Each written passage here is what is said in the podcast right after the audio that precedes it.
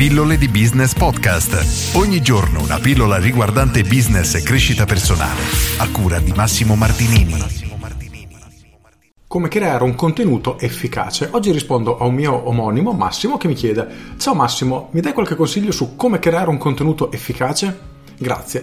Ora, questa è una domanda tutto sommato semplice, perché spesso ci facciamo tanti complessi, veramente tante paranoie mentali, ma la, la risposta è veramente, veramente semplice, molto più di quello che pensiamo. Per prima cosa dobbiamo definire in maniera molto chiara chi è il nostro pubblico. Perché?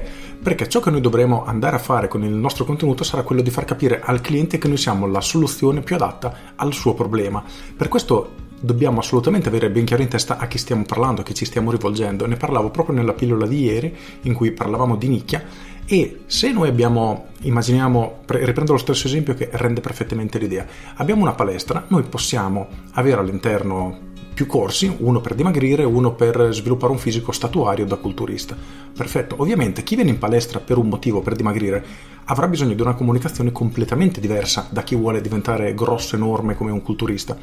E questo è il punto di partenza, quindi definiamo in maniera molto chiara il target. Punto numero due, dobbiamo spiegare al cliente come noi possiamo essere la soluzione migliore ai suoi problemi, e qui poi ci vengono incontro tante tecniche di copywriting che possono ovviamente essere applicate a qualunque tipo di contenuto, anche un video. Quindi dobbiamo prima di tutto spiegare al cliente come lo potremmo aiutare e fargli capire perché noi siamo la soluzione più adatta ai suoi problemi rispetto ai nostri concorrenti, e magari anche rispetto a soluzioni che ha già provato. Perché? Perché magari qualcuno ha già provato una palestra con corsi per dimagrire e purtroppo non ha ottenuto risultati, oppure si è iscritto a un corso per diventare grosso e non ha messo su massa muscolare.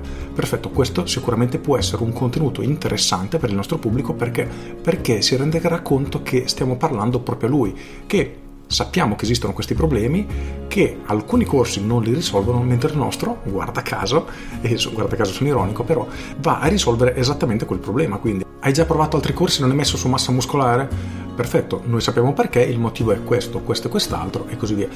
Nel momento che noi parliamo in maniera così specifica di un problema al giusto pubblico, il nostro messaggio sarà ascoltato assolutamente. Per questo è, come dicevo ieri, importante definire la propria nicchia. Perché?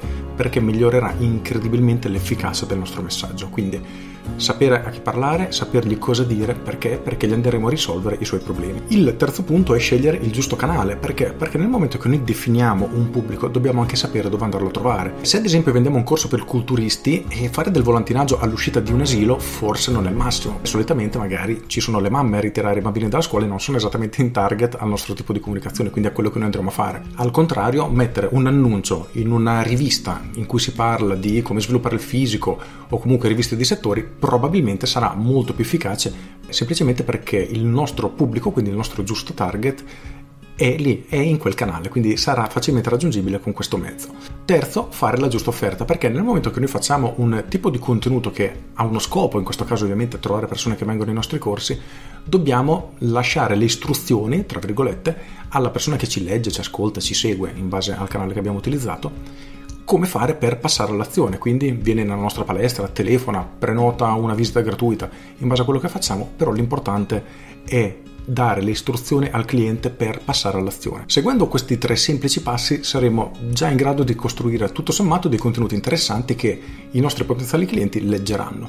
Ma l'errore che vedo fare più spesso non è tanto fare dei contenuti sbagliati, quanto non comunicare in maniera corretta a un determinato tipo di cliente. Perché? Perché si cerca con un singolo messaggio di coinvolgere più persone, ma così non funziona, perché nella mia palestra ho corsi per dimagrire, corsi per diventare un culturista, passa tutto sommato inosservato, perché nessuno si sente coinvolto, come se il messaggio che sta leggendo fosse rivolto a lui, e questo invece è esattamente ciò che noi dobbiamo fare.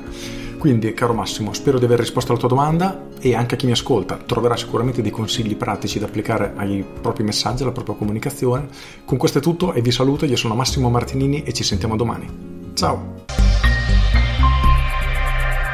Aggiungo, fatti questa domanda: chi è il migliore cliente che vuoi, e a tuo avviso quali sono le cose che si vuole sentire dire, e quindi come migliorerà la sua vita grazie a te, e perché non ha ancora risolto questo problema?